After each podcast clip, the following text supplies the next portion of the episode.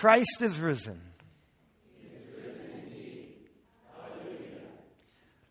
So, this is the second Sunday of Easter. We're eight days in. Did you know that? I mean, so we prepare 40 days for Easter. Don't just celebrate it one day. It's a 50 day long celebration. One of my favorite theologians says in Easter, for all 50 days, you should have a mimosa for breakfast every day. I hope that you and your family are finding ways to celebrate Easter. I mean, you, you should do your favorite things. You should eat your favorite food. You, in, in our family, let's see, this week we've gone to the movies. Um, some of us have gone mountain biking. Uh, Silas, we did paint your own pottery. Uh, we've, we've found out from everybody their favorite food that, that at some point in Easter we're going to prepare. For me, of course, it's shrimp Creole. That's what I'm going for Easter. Janelle's going for steak. Silas is going for fruit salad. Um, Spencer went for chicken nuggets. Friday night, pizza and movie night. Scrap the pizza this Friday night we had like 60 chicken nuggets. It's a family of seven, right? You, you should do in Easter the things you love. We're, we're starting our garden. That's what this is about. So think about Lent. You take away things you love as a way of focusing. Easter, you add. You add the stuff that brings you joy and delight, unless it's stuff that shouldn't bring you joy and delight, right? right? This is not licensed for that. This is Easter. What? No, why? Why? Why is Easter a party? Well, here's the primary point. The first and most important thing to know about Easter is this. When Jesus rose from the dead on Easter morning, he rose as the beginning of a new world. A world that God always intended to make. In other words, the one and only true God, the creator of this world, he loves this world. He loves it so much that he took flesh onto himself. Look, he loves this world more than Kim and Indy love Rowan. Rowan or Rohan? More than they love. And if Rowan is sick, they're going to stay up all night. They're going to do everything in their power to help him get better. Our God, the one true creator God, loves this world, every square inch of it, more than any of you have ever even imagined that you love your child. So, what length would he not go to? And he has. That's why we celebrate for 50 days. That's why we eat our favorite foods and do our favorite things. That's why last Sunday was the beginning of a feast, a party. Because this one true God who made this world, he took on flesh and he took into himself all of the corruption, all of the decay. Wouldn't you? If your child had cancer and you had the ability to draw that cancer into yourself without a moment's thought, wouldn't you? And that's what God did. On the cross, like a salve on the pussing wound of the world, he sucked into himself, he drew into himself all of the evil all of the, of the corruption, all of the, the decay, the violence and the suffering and the agony and the sorrow, he drew them all into himself and he even drew death into himself. And then, and then he beat it. He rose from the dead. At the crucifixion, he draws it into himself, the weight of evil, all of it, and in the resurrection, he defeated it. He rose from the dead. And somehow by doing this, and this is a calculus that I don't understand, somehow by doing that, he broke away through death, through evil, through sorrow, through agony, through suffering. He plowed away right through it so that the whole world can follow him through suffering, through death, into life after death, life after suffering, into a renewed world.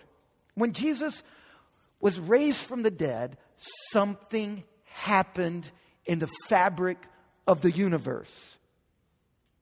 Somehow, death and evil and sorrow and agony and suffering and every twisted and defaced and broken aspect of reality, somehow all of it was defeated. And God's creative and gracious and merciful power, like a reverse nuclear bomb, this life giving power came up out of the ground in Jesus' body. And new creation started with that one flowering in his body. I got an email from someone this past week who said, I continue to feel like the two guys on the road to Emmaus. This is what we read this morning. How is it possible? This makes no sense.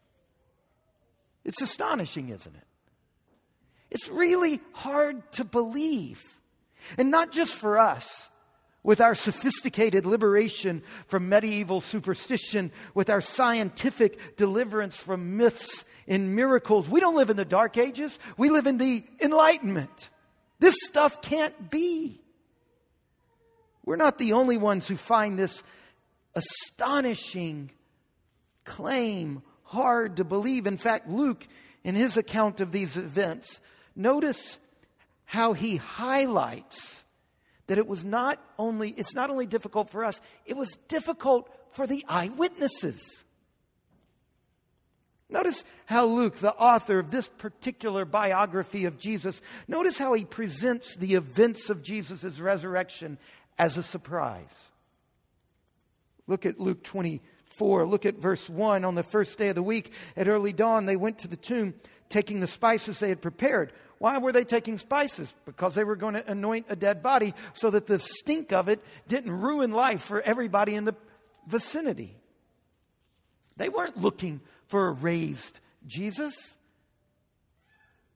They found the stone rolled away, but when they went in, they didn't find the body. Even though the stone was moved, that was odd, they still had no clue that this body was going to be raised up. And as they were frightened, oh, and while they were perplexed, this doesn't make sense. Behold, two men stood by them in dazzling apparel, and they were frightened and bowed their faces to the ground. And the men said, Why do you seek the living among the dead? And the obvious answer is, Well, we're not seeking the living, we're seeking the dead. The women were shocked. Notice verse 9. Notice how the rest of Jesus' followers responded when these women returned and they said, Hey, he's risen from the dead. It was Mary Magdalene and Joanna and Mary, the mother of James, and the other women. When they said these words to them, the rest of the disciples, it seemed to them an idle tale, and they did not believe it. And then Peter, verse 12. He rose and he ran to the tomb. He stopped, he looked in, he saw the grave clothes, the linen cloths by themselves, and he went home believing. Is that what it says? No, marveling. The women, the 11, Peter, and then in our passage this morning, two of the followers of Jesus who were a part of all that, they're leaving Jerusalem. This following community of Jesus is now fracturing, it's disintegrating. Not only do they not believe it, they can't hold together. And they're walking home. Here they are, leaving. This, it's about a seven mile journey from Jerusalem to Emmaus. This is probably Cleopas and his wife Mary. They're sad, they're confused, they're scared. Rome has just slaughtered Jesus because he was leading a movement that was politically charged. It was a threat to the public peace. You don't mess with Pax Romana, or you discover there's such a thing as peace in your life by eliminating you. And once a troublesome movement was identified, the order of the day for Rome was not only to slaughter the leader, but as many of the followers as you could identify. So, can you see them in your imagination? They're leaving Jerusalem, and then Jesus joins them. But they don't know it's Jesus. And he asks them, What's going on? And notice the end of verse 17, Luke chapter 24, verse 17. And they stood still, looking sad. Then one of them, named Cleopas, answered, Are you the only visitor to Jerusalem who does not know the things that have happened in these days? the irony is, he's actually the only one that does know. Can you imagine Cleopas later when it dawns on him what he said? Holy cow! I can't believe I said that. Look at verse 19. And he said to them, What things? And they said to him, Concerning Jesus of Nazareth, a man who was a prophet, mighty indeed in word before God and all the people, and how our chief priests and rulers delivered him up to be condemned to death and crucified him. But we had hoped that he was the one to redeem Israel. Notice, Jesus being crucified canceled their dream and made them think their hope was misplaced. This is what we heard in the passage that Gabby read to us. 1 Corinthians chapter 1 verse 23. Paul said, "But we preach a Christ." Most of your Bibles don't have the indefinite article there, a. It's supposed to be there a Christ crucified because this is a stumbling block to Jews. The word Christ, anytime you see it in the New Testament, it's not the last name of Jesus, it's the title of Jesus. Christ means Messiah. it's the word that gets used all through the Old Testament for this figure, this mysterious figure that God was going to send to rescue Israel from her enemies and to heal the whole world. And a Christ that has been crucified, Paul says, is a stumbling block to Jews. That's exactly what Cleopas is saying here. We had hoped he would redeem Israel, but he was crucified. It's not just that crucifixion ended it, it's that crucifixion has no place in the Jewish plausibility structure for a Messiah. That's like saying blue is square. It's, it's illogical. Christ crucified is illogical to the Jewish plausibility structure. Nothing in their memory bank, nothing in their logic allowed that to make sense. Crucifixion in no way was a part of the narrative arc of God healing the world. And not just crucifixion. Look at verse the middle of verse 21. Yes. And besides all of this, it is now the third day since these things happened. Moreover, some women of our company amazed us. They were at the tomb early in the morning, and when they did not find his body, they came back saying that they had even seen a vision of angels who said that he was alive. So the crucifixion destroyed their hopes, and the resurrection befuddled them. Back in verse 11, when, the, when, the, when, when they first heard the women saying that Jesus was raised from the dead, this couple, along with all the other followers, they dismissed the idea as the delirious babbling of a crazy person. Now in verse 22, they're not quite so negative, but they're still perplexed. See, they had not only do they have no category for the crucifixion as fitting into God's plan to heal the world, that's not how the world gets fixed. But also, they had no category for the resurrection. The crucifixion is not how the world gets fixed, and the resurrection is just, to be blunt, not how the world works. I mean, how many resurrected people have you ever met? And you've been around less dead people than they were because we live in a culture that's anesthetized death. I mean, how many of you have actually smelled a dead body? Probably no one in this room. I mean, so they, despite their scientific ignorance, they probably knew about life and death at a far deeper existential way than you and I do. Dead people don't get up, they stink, they decay. Did you know that? You don't know it like they knew it. You weren't around it. How many times have you said, we got to get to the graveyard quick because if we don't put some anointment, ointments on this thing, it's going to ruin the entire community's experience?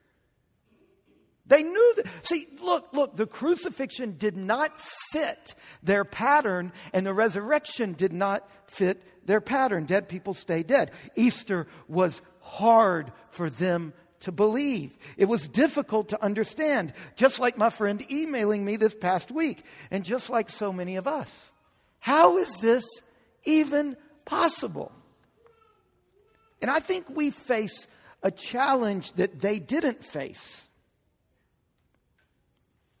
Not only is our scientific and deistic worldview doubtful of miracles, but also the last 200 years have been awash in a radical suspicion of the gospel books as reliable historical witnesses. So not only do we sit here listening to these stories, um, really not that chuffed by crucifixion. Yeah, okay, so he got killed. That's not hard for us. Um, not only do we sit there kind of ignoring that, str- really struggling with resurrection. I mean, come on. Really? Like, how does that even work? You know, my kids ask questions, Janelle. We, we're always, are, all through the year, somebody in our family is going to be saying something like, So once he rose, does he grow old after that? I mean, how, how does that work? Uh, he can walk through walls, but he's physical. He can just show up and they don't recognize him, but then they do. I mean, come on. Really? In addition to that, there's this other issue. Can we trust these documents?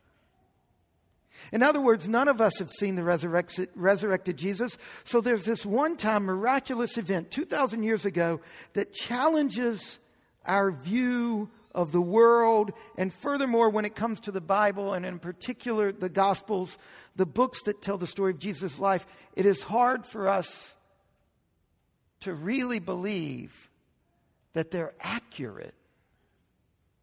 Here's the way the story has been told for the last couple hundred years in the West. And whether you've ever heard it named, it's, it's, it's ubiquitous. It, it's like um, walking pneumonia, it's like background radiation. It's all through our society. Here's the story.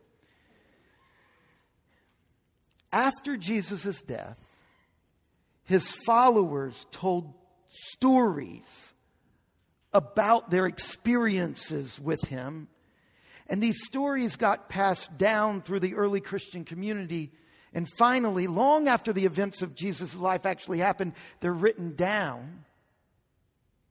And the end of that oral evolution, when it finally gets inscripted, when it finally gets written, that's the Gospels that we're reading. So the Gospels give us a Jesus, as this story goes, that's been filtered through the perspectives and the agenda of the early Christian community. We can't really know if Jesus was raised from the dead.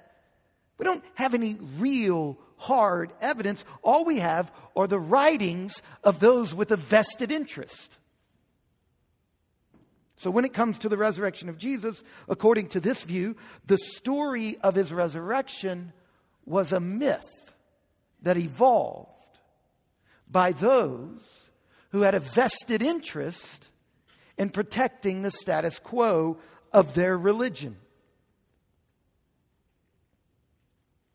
For the next few minutes, I want to take that common accusation that common narrative, that common explanation. I want to take it seriously and engage with it. And I want to reason with you by pointing out three pieces of evidence. Not proof, None of these by themselves are ironclad proof. There's, that doesn't exist. But three pieces of evidence that the account of Jesus' resurrection here in Luke 24 is reliable eyewitness testimony. That what we're actually reading here is not the accumulation of an oral tradition, but it is the reliable record of eyewitness testimony. Three pieces of evidence that we're reading an eyewitness account. First, there are women involved. Now, all of us who live on this side of feminism should be shocked by that statement. But feminism was necessary, continues to be necessary, because cultures have often tyrannized women.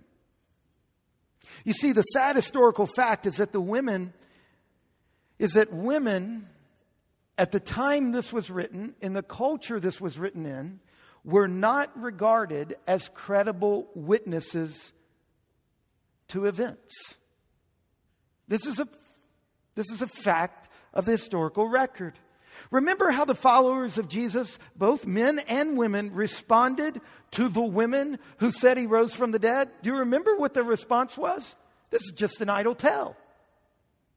Like I've been saying, this is a Greek word used by physicians to describe the delirious babblings of someone who's very ill. This is how women talk when they get scared. That's what that means. That's what their culture's plausibility structure it's what it set them up to do with this report. The followers of Jesus, both men and women, dismissed the account of the empty tomb and a conversation with angels. Why? Partly because the ones doing the reporting are women in a world biased against women. And here's why this is significant as a piece of evidence.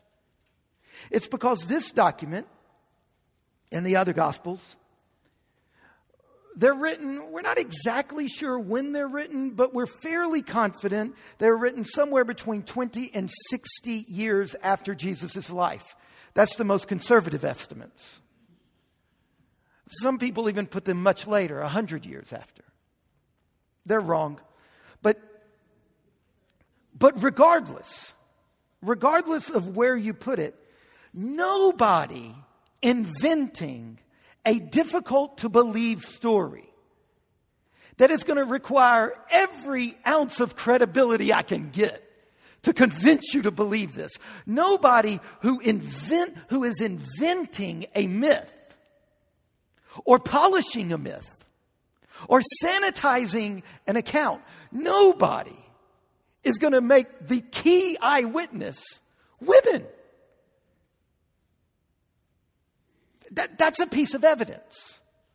It's not conclusive, it's not proof, but if you're trying to be an honest historical analysis, analyst, that is a piece of the evidence. If the stories were invented in that culture, they would have certainly invented fine, upstanding, reliable male witnesses as the first to find the empty tomb, or at the very least, they would have muted the presence of the women.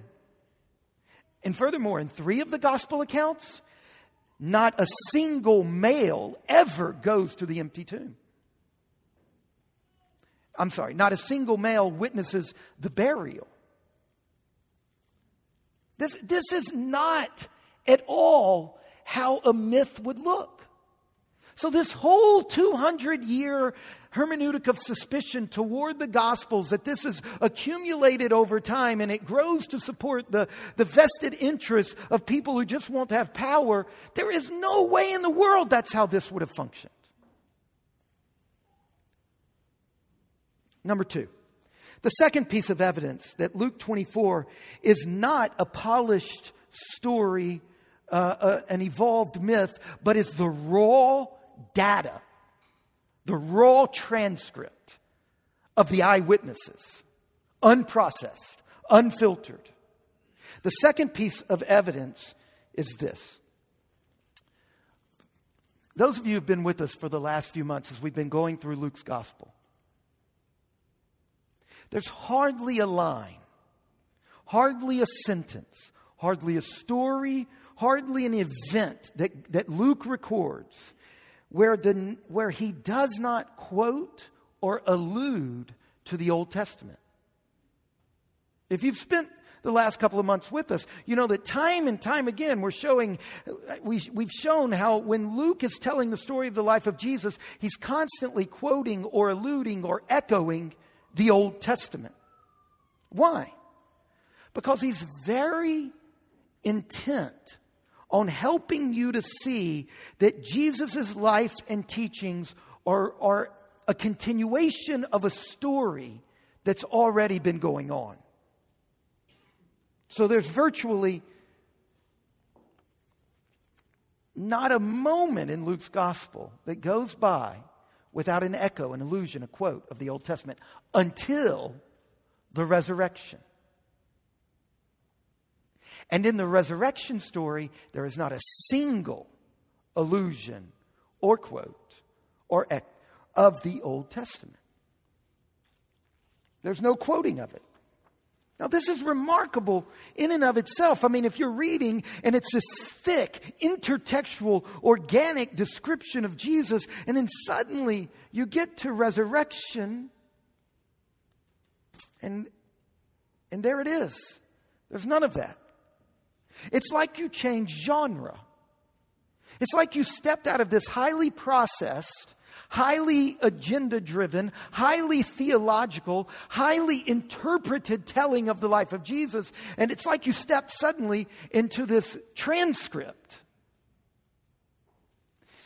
Now, this is remarkable in and of itself, but it gets even more remarkable when you, when you consider the fact that within 25 years of Jesus' crucifixion and resurrection, whenever people talk about the resurrection, they always do it connected to the Old Testament. Now, stay with me. The Gospels were written 20 to 60 years after the events. They're deeply interpreted, deeply shaped with the agenda of saying, look, the whole life of Jesus, his birth, everything, it, it fits with what the Old Testament has been saying. And then you get to the, the most important part of it all is resurrection, and there's none of that anymore. It's like this crash. And then when you look at other stories, other preaching, other theologizing, other writing of the resurrection, not the gospel accounts, but all the rest of the New Testament, anytime they talk about resurrection, they do exactly what I'm saying the, resurre- the gospels don't do. They root it in the Old Testament. They refer to the Old Testament. They say things like, according to Scripture. So the attentive reader, whether it's a skeptic, a historian, a literary analysis, analyst, or a person of faith, the attentive reader at this point asks why? Why the sudden and conspicuous absence of references to the Old Testament in, in Luke chapter 24, verses 1 through 12 and, and following?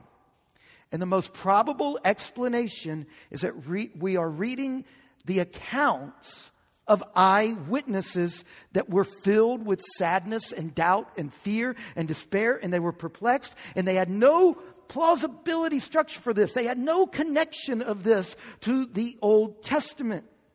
This is not polished, this is not fabricated. This is the raw account of puzzled eyewitnesses. I didn't understand it at the time, and I'm not sure I do now, but this is more or less what happened.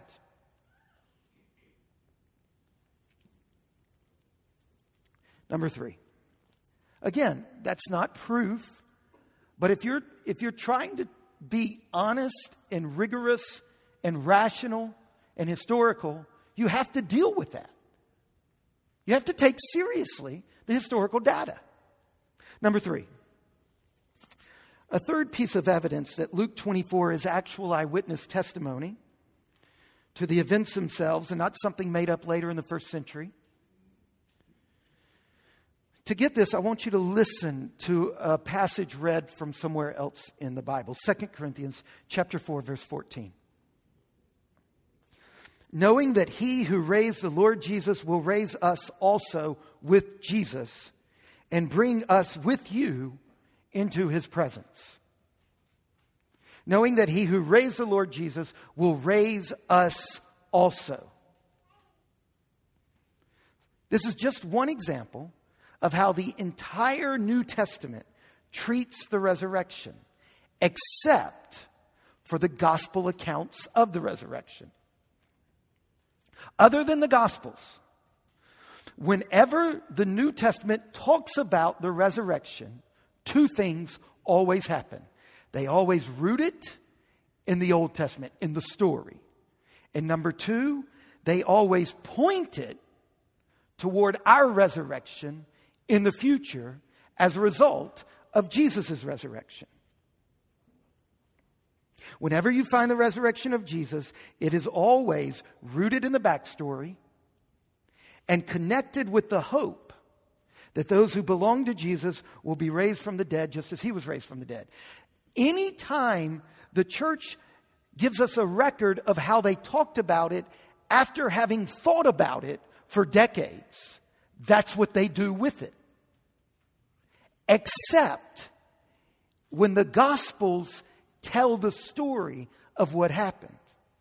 You see, as soon as the early church began to reflect on the resurrection of Jesus, to preach on it, to theologize about it, to teach about it, to explain it, to comprehend it, to unpack it, and to live with it, as soon as they did that, they began to say, Jesus has been raised, and because he has been raised, we also will be raised from death. And this is the important point. That point is never made in the Gospels. Not a single gospel account of the resurrection of Jesus says anything about our life after death. Not a single one of them. Because they didn't get it when they saw it. Because that's only what comes up after they've thought about it, after they've reflected on it. But in the moment, they were befuddled. So, what you're reading in Luke 24, these are three pieces of evidence that this is eyewitness testimony. So, three pieces of evidence. Evidence, not proof. When Aaron Cook is in a court defending somebody, dealing with evidence, evidence points. You still have to think about it. You still have to ask the question okay, what does this evidence point to? What is the most reasonable explanation of this evidence? Evidence isn't proof, but it is evidence. And what it tells us is that Jesus' resurrection is at the very least historically highly probable. That's what it tells us. That there's a high degree of probability that he did rise from the dead. And that's not all of it, it's just a sampling. Look, if you're interested in this sort of thing, this is the most sophisticated book I know that's analyzing the historical data. Can we really take it seriously, the claim that Jesus rose from the dead? So if you're interested, this is understandable. It's thick. Look, just because it's big doesn't mean that you can't, right? It's, it's, a, it's a remarkable feat of historical scholarship. It's called The Resurrection of the Son of God by N.T. Wright. And if you really are confused, if you really are struggling, or you really do have niggling kind of little doubts back there in the back of your mind, I highly encourage you to read this. Now, here's the catch evidence is not enough to force somebody to believe something, especially something as difficult to believe as the claim that Jesus was raised from the dead. Left brain rationality alone cannot take you the next step. You cannot argue right up to the central truth of Christian faith by pure human reasoning that's built upon observation of the world. And yet, you do this stuff all the time. You are always making decisions based on evidence. This isn't a, I'm not, Christians don't ask people to do something unique with the re- resurrection. We do this all of the time. What do we do? We take these minds that God has given us and we think carefully and deeply and rationally about the historical evidence supporting the resurrection of Jesus. After all, the idea that somebody has risen from the dead is shocking and it is so earth shattering, so impossible that we should pause before leaping into belief.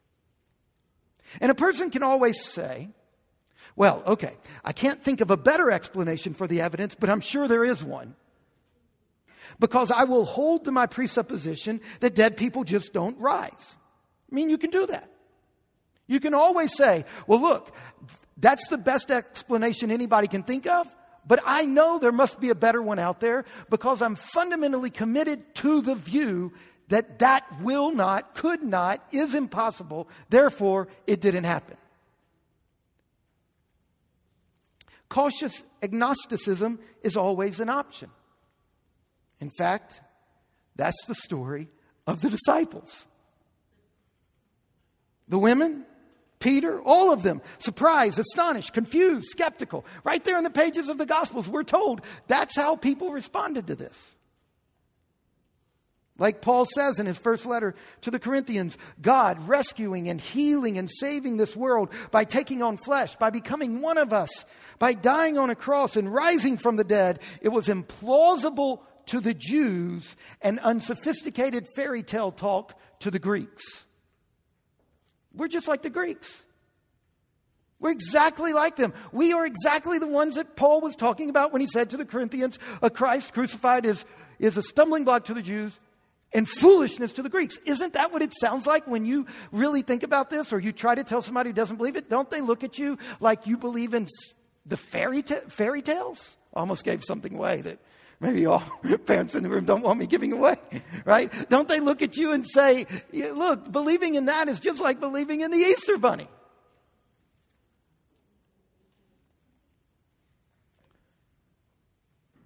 Except this isn't a fairy tale, it's true. Christ rose from the dead. Can you believe it? In the resurrection of Jesus, God has begun to fix the world so that it will be filled with beauty and goodness and truth and justice. And one day, when Jesus returns, this resurrection that Jesus himself experienced, it will happen to all of creation, to every square inch, every institution, every relationship, every. But Jesus is the prototype of what God is going to do to this whole world. I said it last week, I'll say it again. In the beautiful imagery of the great 19th century Irish poet Gerard Manley Hopkins, everything that's pure and lovely and beautiful and noble and wise will, and here's his great image, it will shine out like shook foil. That's the first and most important point of Easter. Jesus is risen, so God's new world has begun. It really has and as Christians. We are the ones who behave as if it has. In some really, really important ways, we know and we live and we behave as if we are living in new creation. Why do we forgive each other? Because in the new creation, forgiveness will be the order of the day. Why, why, do we love each other sacrificially? Because sacrificial love will be the order of the day. Why do we have self discipline for our bodies and our minds and our imaginations? Because in the new creation, that will be the way it is. Why do we share our stuff? Because in the new creation, there will be none who lack. You see, that's what we are. We are the community of those who are living in new creation now in this tired, deserted world. We are Easter people. We are resurrection people among the graveyards of modernity and postmodernity. We are Christians. We are the church. We have been formed within the new world, which began at Easter. We live now in God's new creation with bodies that will be redeemed. And yes, at the moment, Our bodies are prone to suffering, to decay, and one day we will die. But because the project of renewal will be finished, because the project of renewal that God began by raising Jesus from the dead, because it hasn't been finalized, we live in this strange overlapping moment where there are moments of new creation in our life and moments of death in our life. But the full and final resurrection and redemption and renewal of the whole creation and our bodies with it, it will happen through a second, fresh, creative act of God's grace and mercy and power when Jesus reappears. And then God will do for the whole creation what he did with a bang for Jesus on that explosive Easter morning 2,000 years ago. Let's pray.